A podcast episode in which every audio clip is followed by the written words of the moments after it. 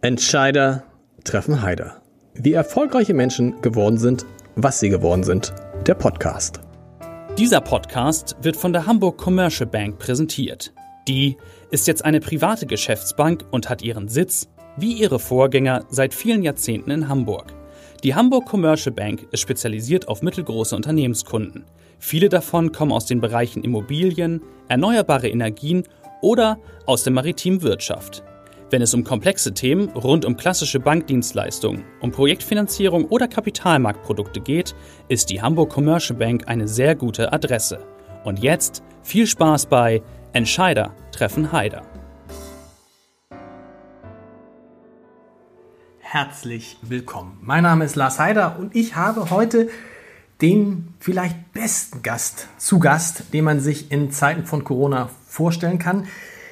Denn er ist einer, der sich mit Krisen seit über 20 Jahren beschäftigt, der schon viele Krisen erlebt und viele Krisen überstanden hat und der uns erklären kann, welches Muster hinter der aktuellen Krise ist. Es ist, mein Gast heute ist Frank Roselieb, der geschäftsführende Direktor des Krisennavigators und des Instituts für Krisenforschung aus Kiel. Und äh, ich freue mich sehr auf das Gespräch. Viel Spaß. Erste Frage. Herr Roselieb, laufen Krisen eigentlich immer nach dem gleichen Modus ab? Also wir unterscheiden in der Krisenforschung immer zwei Arten von Krisenfällen. Das eine sind sogenannte Ad-Hoc-Krisen und das andere sind schleichende Krisen. Ad-Hoc-Krisen sind Fälle wie beispielsweise Terroranschläge oder auch Blackouts, also längerfristige großflächige Ausfälle der Stromversorgung oder auch Flugzeugabstürze. Bei diesem Typ von Krise tritt das Ereignis immer unmittelbar ein. Das heißt, eine echte Frühwarnung werden sie da nicht unbedingt möglich machen können. Und das zweite, wie jetzt auch bei Corona, sind schleichende Krisen. Die kündigen sich oft an, entwickeln sich über einen längeren längeren Zeitraum und müssen eben über einen sehr, sehr langen Zeitraum auch vom Krisenmanager bewältigt werden. Das sind neben dem, was wir jetzt erleben, Pandemien, Corona, Beispielsweise auch Naturereignisse. Denken Sie an den Frühjahrsorkan Sabine im Februar 2020. Der hat Sturmfluten ausgelöst. Der hat dazu geführt, dass die Bahn eben ihre, ihren Stillstand ausgerufen hat. Die Bürger wurden aufgerufen, zu Hause zu bleiben. Und das war eben möglich durch die Frühwarnung, weil der Wetterdienst entsprechend gewarnt hat. Wie unterscheidet sich denn die Corona-Krise jetzt von anderen Krisen, die Sie kennen und erlebt haben? Also bei Corona als schleichender Krise sind immer zwei Sachen anders als bei anderen Krisen. Zum einen entwickeln sich Pandemien über, über einen sehr langen Zeitraum hinweg. Wenn Sie zurückblicken, China hat beispielsweise am 31. Dezember 2019 die Weltgesundheitsorganisation informiert, dass es dann das bereits gibt, was man dann später auf den Namen Corona getauft hat. Dann haben Sie das Problem, dass die Pandemie ja recht schwach beginnt. Am Anfang gab es nicht viele Tote, kaum Krankenhauseinweisungen. Das heißt, auch die Maßnahmen der Krisenbewältigung Bewältigung, die muss man sehr dosiert zur Anwendung bringen, sonst haben sie am Ende keine Munition mehr übrig, wenn es dann dann wirklich kritisch wird. Stellen Sie sich also vor, die Bundesregierung hätte damals, die waren seit Januar 2020 informiert, äh, die Bürger aufgefordert, sich in häusliche Isolation zu begeben dann würden sie jetzt seit drei Monaten Homeoffice machen und ihre Kinder wären seit drei Monaten nicht mehr in der Schule. Das wäre völlig unverhältnismäßig. Und das zweite Problem, was sie bei einer solchen Pandemie als schleichender Krise von den Phasen her haben, ist, dass sie einen unglaublich langen Atem benötigen. Das heißt, die Schulen wurden schon vor zwei Wochen geschlossen. Trotzdem steigt die Zahl der Neuinfizierten natürlich weiter. Das erweckt in der Bevölkerung das Gefühl, hm, der Staat hat die Lage irgendwie nicht im Griff, der macht irgendwie immer das Falsche oder er reagiert vielleicht zu spät. Aber das ist eben nicht der Fall. Das heißt ganz im Gegenteil. Bei einer Pandemie ist das eine völlig normale Entwicklung.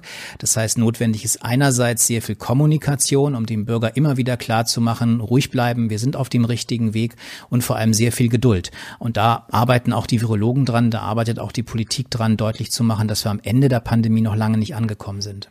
Kann man sagen, in welcher Phase der Krise wir uns jetzt befinden? Das kann man schon. Also es gibt immer sowohl das operative Krisenmanagement als auch das kommunikative Krisenmanagement. Das bedeutet, im kommunikativen Krisenmanagement haben Sie immer acht Phasen. Davon sind wir in der fünften angekommen. Wie lange diese Phasen jetzt dauern, das hängt natürlich auch vom Verhalten der Bürger ab.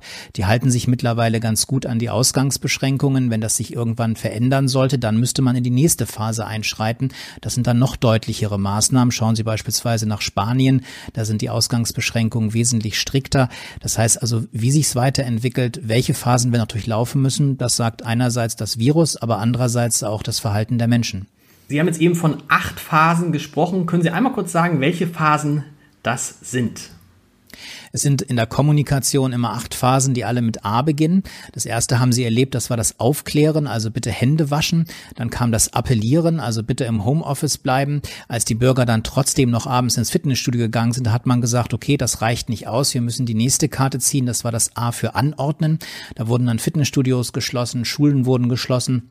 Dann kamen plötzlich die Helikoptermütter weiter auf den Gedanken, nachdem am Freitag bekannt gegeben wurde, bitte äh, Kinder aus der Schule holen, haben die sie am Wochenende ihre Kinder noch auf Spielplätze geschickt, auch nicht alleine, sondern in Horden. Und dann blieb der Bundesregierung, Landesregierung gar nichts anderes übrig, als die Spielplätze abzuriegeln. Das ist dann das nächste A.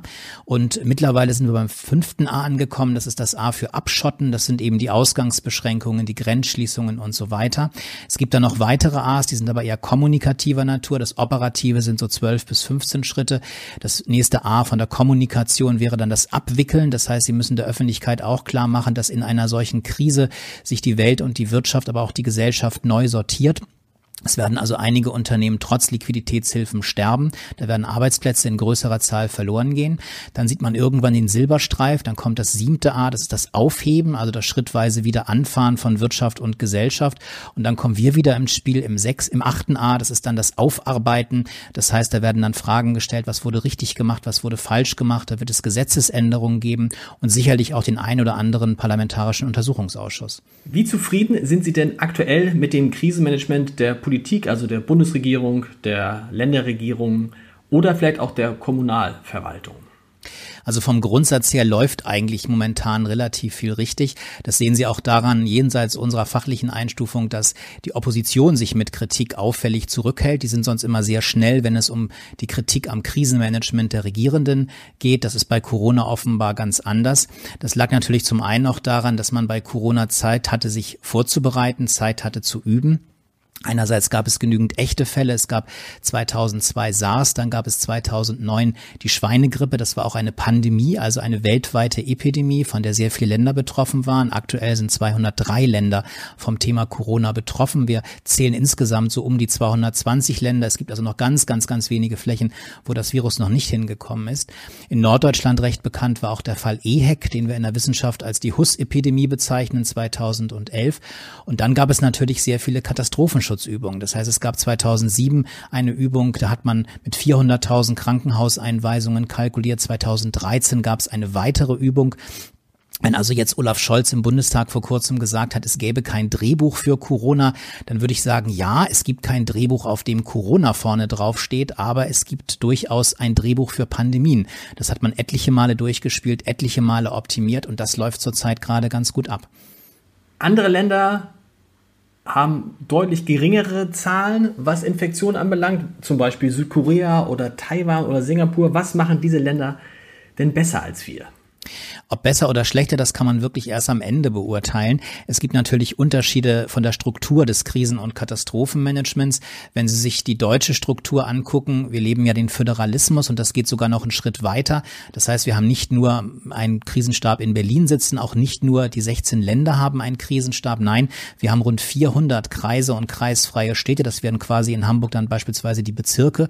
Das heißt, um und bei 200.000 Menschen werden in Deutschland zurzeit über so einen Krisenstab gesteuert und versorgt. Das hat sich bewährt, auch in den ganzen Krisen davor. Und ich sehe auch jetzt keinen Grund, von diesem sehr dezentralen Prinzip abzurücken. Das machen andere Länder anders. Wenn Sie nach China blicken, haben sie ein sehr autoritäres System. Da sind die Menschen auch gewohnt, wenn man ihnen sagt, du bleibst zu Hause, zu Hause zu bleiben. Da haben sie eine sehr starke soziale Kontrolle. Sie haben Systeme, wo sie den bösen Nachbarn melden können, der seinen Müll nicht richtig trennt, aber auch der eben die Ausgangsbeschränkung nicht einhält. Das ist bei uns undenkbar. Gleichzeitig gucken wir natürlich in der vergleichenden Krisenforschung auch immer ins Ausland.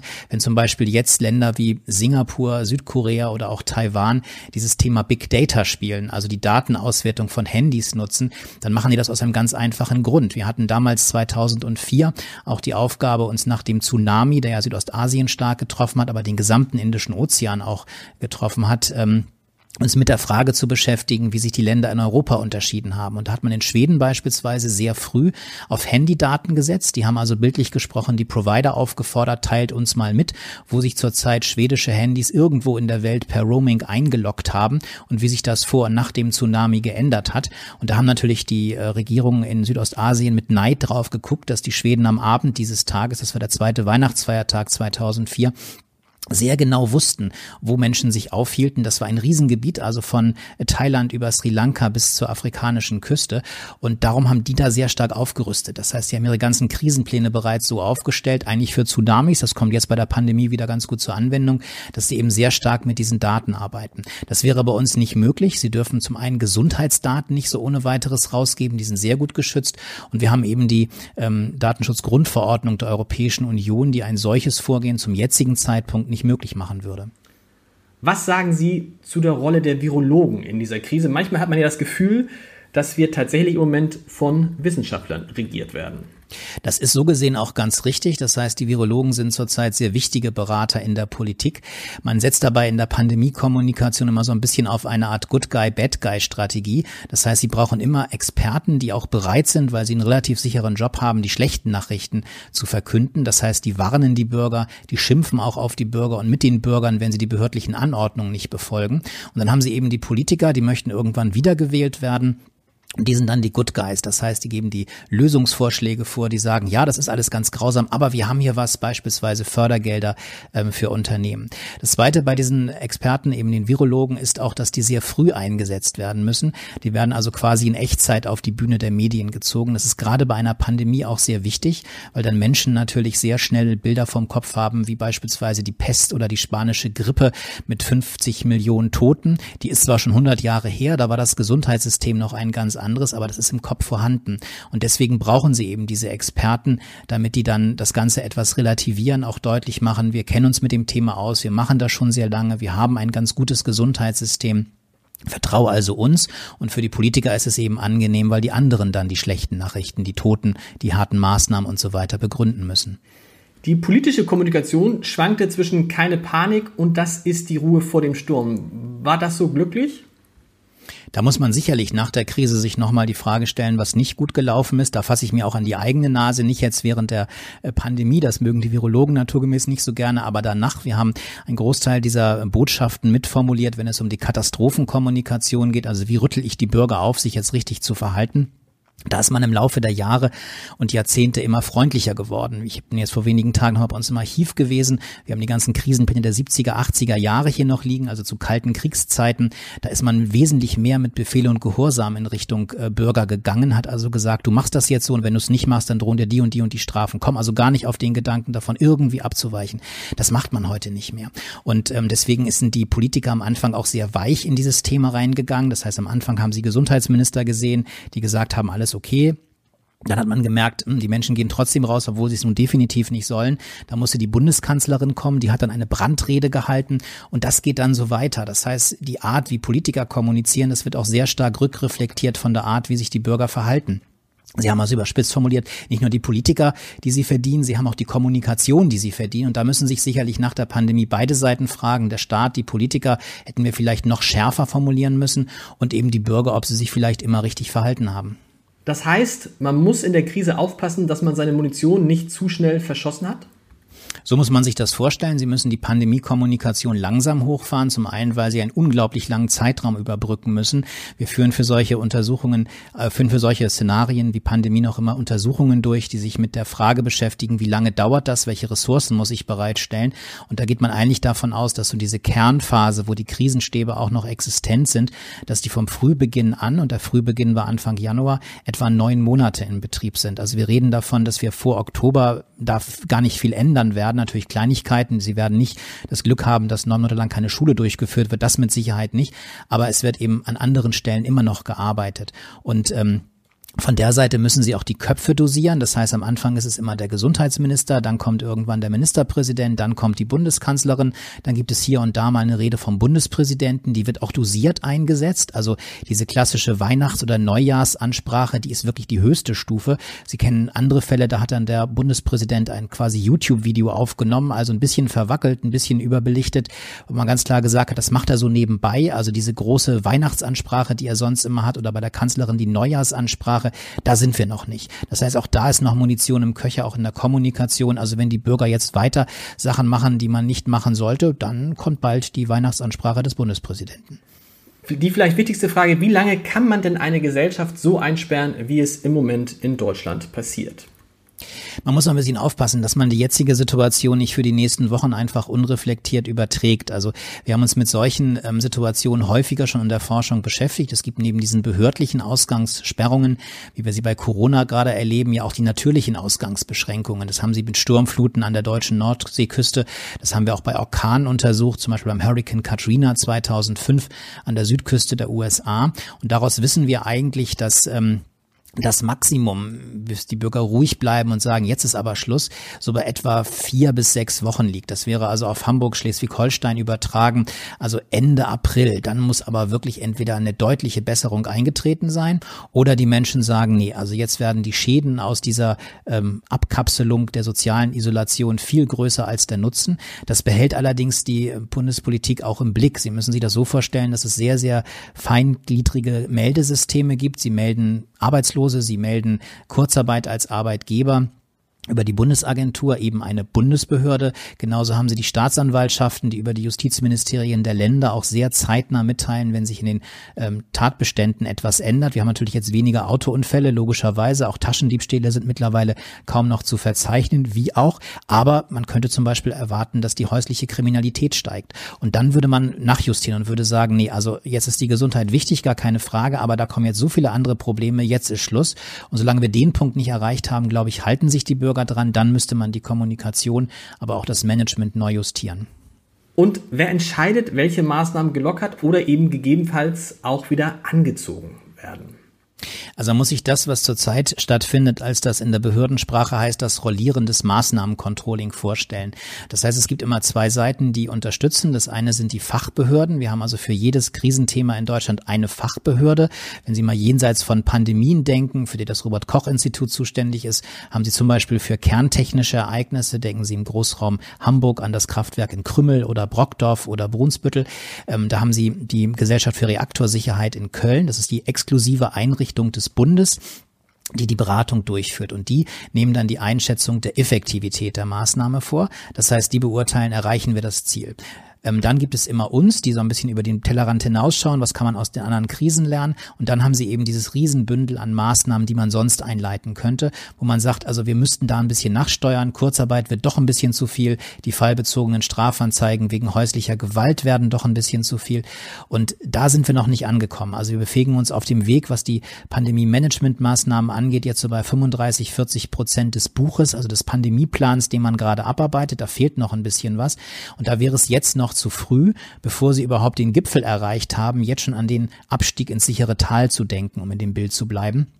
Silberstreifen sind wichtig, aber wenn Sie zu früh die Silberstreifen äh, aufzeigen, dann werden die Menschen irgendwann zu unruhig. Wenn Sie eine Kreuzfahrt begonnen haben, dann möchten Sie nicht am zweiten Tag, wenn die Kreuzfahrt zehn Tage dauert, den Menschen schon sagen, denken Sie bitte ans Kofferpacken, damit Sie zügig vom Schiff können. Das machen Sie auch erst einem späteren Zeitpunkt, wenn der rettende Hafen sozusagen erreichbar und sichtbar wird. Was wäre aus Sicht aus Ihrer Sicht, also aus Sicht des Krisenforschers, die nächsten Schritte im Kampf gegen Corona? Ich hatte es ja schon angedeutet, dass man so etwa von sechs Wochen ausgeht. Das ist das, was man maximal an diesen sehr massiven Beschränkungen über sich ergehen lassen könnte. Das zeigt auch die Forschung. Das ist auch recht unabhängig davon, ob es jetzt behördliche oder natürliche Einschränkungen sind. Man darf nicht vergessen, dass Menschen in Krisenzeiten auch immer besondere Fähigkeiten entwickeln. Die sind uns allen mitgegeben, dem einen mehr, dem anderen weniger. Das sind immer die drei großen Rs. Es gibt die Resilienz, also die Stehaufmännchen-Qualitäten. Sie suchen, auch wenn sie es gar nicht wollen, also sehr unterbewusst immer das Gute im Schlechten und motivieren motivieren sich dadurch. Das stärkt die Menschen im Laufe einer Krise auch. Das zweite ist immer die Redundanz. Sie stellen plötzlich fest, dass ein Weg zum Ziel, den Sie bisher genommen haben, nicht der einzige war. Bisher wollten Sie jeden Abend ins Fitnessstudio gehen. Och, jetzt nehmen Sie halt Ihr Handy und nutzen das YouTube-Video. Und das dritte ist immer die Robustheit. Das heißt, der Mensch kann sehr viel ab.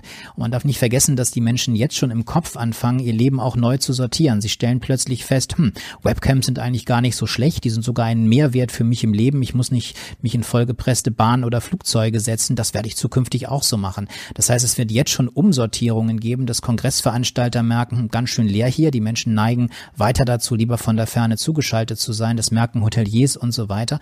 Das heißt, die Menschen fangen jetzt an, im Kopf zu denken, wie geht's danach mit mir, mit meinem Beruf, meinem Unternehmen weiter.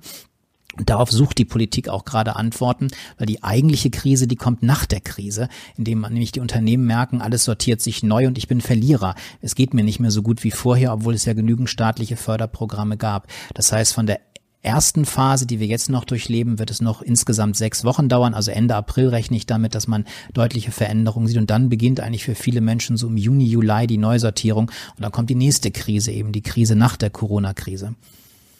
Viele Menschen sagen, gerade Experten, dass die Welt nach der Corona-Krise eine andere sein wird als zuvor. Sehen Sie das auch so?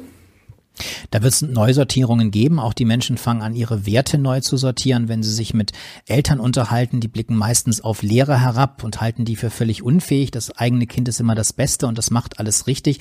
Ich glaube, die haben jetzt so nach zwei, drei Wochen Homeschooling gemerkt, dass Lehrer eigentlich einen ziemlich guten Job machen und dass das Problem nicht unbedingt der Lehrer ist, sondern manchmal eben das eigene Kind. Und darum wird diese Corona-Krise wahrscheinlich dazu führen, dass die Wertschätzung für Lehrer zum Beispiel steigt. Also auch neben diesen ganzen ökonomischen Folgen, diesen persönlichen, wie bewege ich mich, ändert sich auch im Kopf sehr viel. Und das ist durchaus ein reinigendes Gewitter, was so eine Corona-Krise auch als Nebeneffekt mit verursacht. Krisen wie die aktuelle zeigen gnadenlos Stärken und Schwächen in einer Gesellschaft. So war das erste Unternehmen, das Insolvenz angemeldet hat, eine Restaurantkette, die allerdings schon ohne Corona sehr angeschlagen war. Sind Krisen sowas wie Lupen, die Stärken und Schwächen gnadenlos zum Vorschein bringen und vergrößern?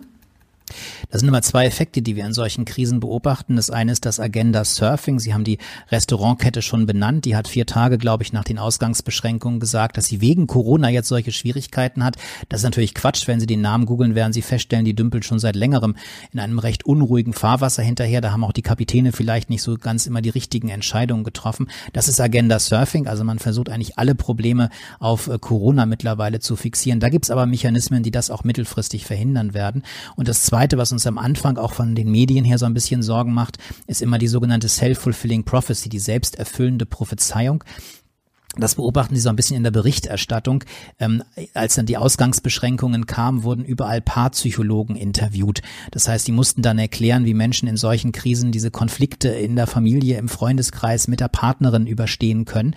Und das erweckt natürlich bei den Leuten den Eindruck, also wenn wir uns nicht mindestens nach Corona streiten lassen, dann machen wir irgendwas falsch, weil alle irgendwie Probleme haben. Und das ist so diese self-fulfilling prophecy. Da ist auch bei den Journalisten immer die Aufgabe, die Werte einzuordnen. Es gibt so gewisse Krisenmythen, die sich halten. Geschichten, zum Beispiel die Blackout-Babys. Diese Blackout-Babys, also Strom fällt aus, alle Menschen steigen ins Bett und produzieren Kinder, ist Quatsch. Natürlich kann es sein, dass es eine höhere Anzahl von Geburten neun Monate später gibt, ja, aber das ist das, was wir in der Krisenforschung als vorgezogenen Konsum bezeichnen. Sie wollten schon immer ein Kind haben und haben jetzt Zeit dafür. Und das gleiche erleben sie auch gerade in China.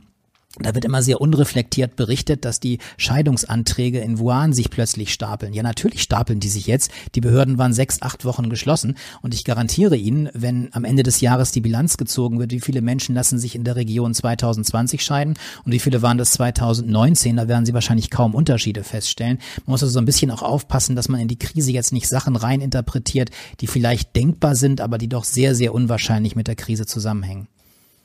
Interessant ist, dass die Menschen sich in dieser Krise ja wieder den klassischen Medien, also zum Beispiel auch dem Hamburger Abendblatt zuwenden, um sich dort zu informieren. Dabei hatten ja Krisenforscher, ich glaube auch Sie, gedacht, dass sich die Menschen in Ausnahmesituationen wie dieser vor allem in sozialen Medien informieren würden. War das ein Irrtum? Da sehe ich genauso, da muss ich mich auch wieder an die eigene Nase fassen, aber mache ich garantiert erst nach Corona. In der Tat dachten wir immer, dass bei diesen großen, wirklich äh, Extremrisiken, das sind Naturkatastrophen genauso wie Pandemien, man sehr schnell zum Handy greift. Aber da muss man den Journalisten ein sehr großes Lob aussprechen. Die haben unglaublich schnell Echtzeitkommunikation betrieben. Das heißt, diese Motivation, sich erstmal bei Facebook oder bei Twitter zu informieren, die war gar nicht da. Darum haben Apokalyptiker auch diese Krise noch nicht so für sich kapern können, weil einfach die echten Medien da sehr schnell ähm, gut geliefert haben. Und wir merken auch insgesamt, dass so ein Wertewandel auch in Richtung zu dem eintritt, was viele vielleicht als reaktionär bezeichnen werden. Also man kommt zurück zu alten Werten. Das sehen wir auch in der Bewertung der Politik. Also man kann sicherlich über die große Koalition viel schimpfen, aber ich bin ganz ehrlich heilfroh, dass wir genau diese Leute jetzt in Berlin sitzen haben. Das sind alles wirklich altgefahrene Politiker mit viel Erfahrung. Olaf Scholz war damals Bundesarbeitsminister während der ähm, Finanzmarktkrise. Der hat damals schon diese Kurzarbeiterregelungen auf den Weg gebracht, bei denen ich am Anfang sehr skeptisch war. Da musste ich meine Meinung komplett korrigieren. Jetzt ist er wieder mit dem gleichen Thema dabei. Da sehe ich nicht, warum das jetzt nicht auch funktionieren sollte. Peter Altmaier war damals Flüchtlingskoordinator 2015 im Kanzleramt. Jetzt ist er für die Wirtschaft zuständig. Also Erfahrung haben die alle. Selbst ein Horst Seehofer, Bundesgesundheitsminister, damit auch für Pandemien zuständig, ist jetzt der Bundesinnenminister. Das heißt, man merkt plötzlich, dass diese alten Werte wieder hochkommen. Und das gilt natürlich auch für die Medien. Wir haben uns auch mal sehr genau angeschaut, wie das mit den Bevölkerungsgruppen aussieht. Selbst die jungen Leute, die sonst immer gesagt haben, ARD, ZDF brauche ich nicht und eine Tageszeitung brauche ich auch nicht. Ich habe ja Netflix und Facebook. Die merken jetzt plötzlich, hm, diese etablierten Medien, die seit Jahrhunderten über Krisenkatastrophen berichten, die erleben jetzt einen neuen Boom. Also Krisen sind reinigende Gewitter und merken manchmal auch, ja, die Vergangenheit war eigentlich gar nicht so schlecht. Ist es nicht eigentlich trotzdem möglich, dass nach der Pandemie alle wieder zu ihrem alten Leben zurückkehren, weil es doch einfach so schön und so bequem war? Das glaube ich nicht. Also gerade diese Pandemie äh, rüttelt Deutschland gewaltig durch. Wir werden auch merken, dass bestimmte Themen neu sortiert werden. Also wir haben es auch mit Schrecken beobachtet, dass diese ganze Fridays for Future Bewegung, die ja von der Idee her durchaus richtig und gut ist, die wurde sehr schnell dann gekapert von irgendwelchen Linksextremen, die den Weltuntergang gesehen haben, die Rückkehr des Sozialismus ähm, erhofft haben. Und da zeigt sich eben, dass die Marktwirtschaft doch ganz gut ist. Die Menschen suchen dezentral nach Lösungen. Das heißt, so eine Krise stärkt eigentlich eher die Dinge, die man eher als in der Vergangenheit erfolgreich betrachtet. Und bei den Menschen ist es halt so, dass die normalerweise auch nach einer Krise so Ankerpunkte suchen. Das heißt, sie haben jetzt ein so durchgerütteltes Leben gerade gehabt, dass sie sagen, Moment, was ist mir jetzt eigentlich wichtig? Und das werden sie auch bei den Diskussionen merken. Eine Diskussion, die lange Zeit nicht geführt werden konnte. Wollen wir die Wehrpflicht wieder einführen? Wollen wir ein soziales Pflichtjahr für Menschen einführen? Das wird eine ganz neue Dynamik bekommen. Das heißt, auch die Impfgegner zum Beispiel, die dürfen sich wahrscheinlich die nächsten Wochen nicht mehr auf die Straße treiben, obwohl ihnen bisher immer sehr viel Platz eingeräumt werde, wurde. Das heißt, da sortiert sich die Welt neu und kommt immer mehr zurück. Ich brauche jetzt erstmal einen Ankerpunkt. Ich möchte nicht gleich die Revolution haben, nicht gleich Sozialismus. Marktwirtschaft war eigentlich 70 Jahre lang ganz gut. Und ja, zu meiner Kinderzeit wurden auch Kinder durchgeimpft und irgendwie leben wir immer noch. Das war also auch ganz gut. Also Impfgegner möchte ich jetzt nicht mehr hören. Das wird so ein bisschen die Haltung der Menschen nach der Krise sein, weil die Pandemie eben eine Krise jenseits aller davor laufenden Krisen ist. Wir haben zwar in der Krisenforschung ähnliche Fälle gehabt, aber die Pandemie ist sozusagen äh, die Sammlung aus allem. Also so dimensionsmäßig auch groß. Das hätten wir im Vorfeld nicht erwartet. Wie schwer ist es, eine Krise zu managen, die aus mehreren Krisen besteht, nämlich aus einer medizinischen, aus einer wirtschaftlichen und aus einer gesellschaftlichen?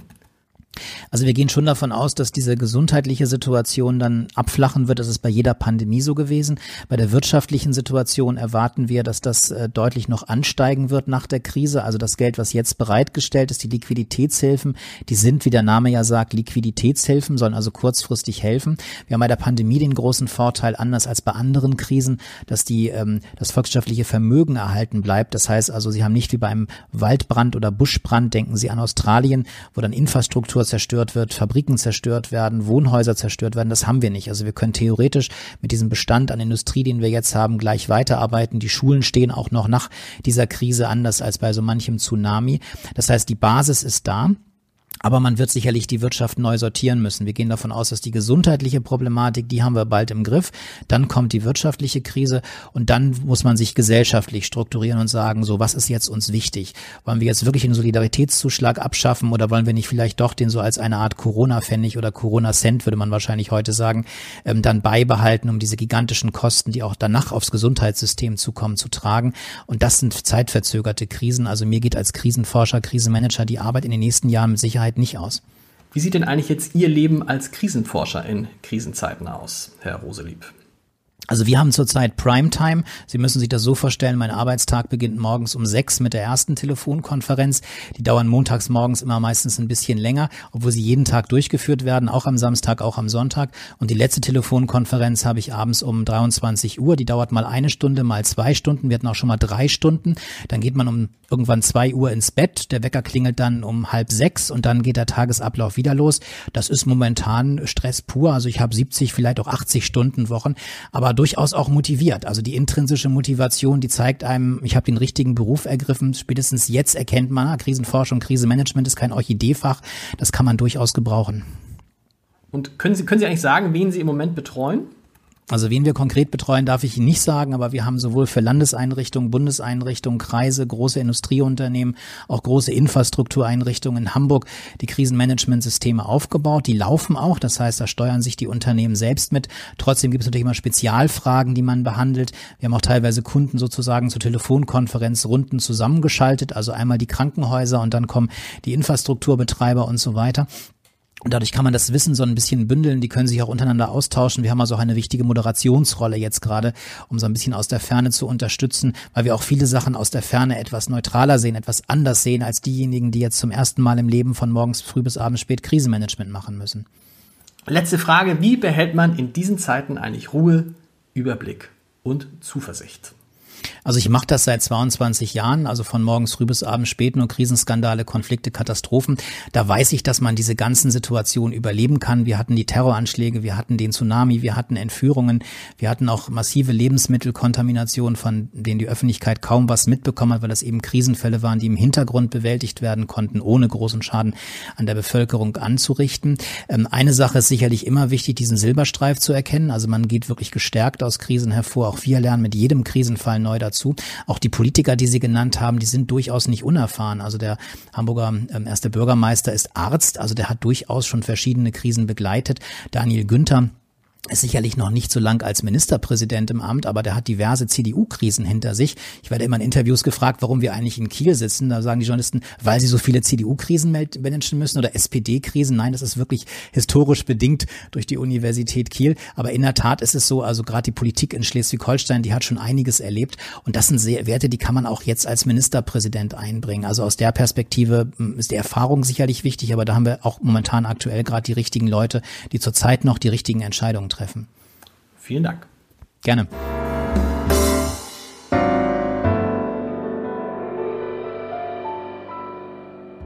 Weitere Podcasts vom Hamburger Abendblatt finden Sie auf abendblatt.de slash podcast.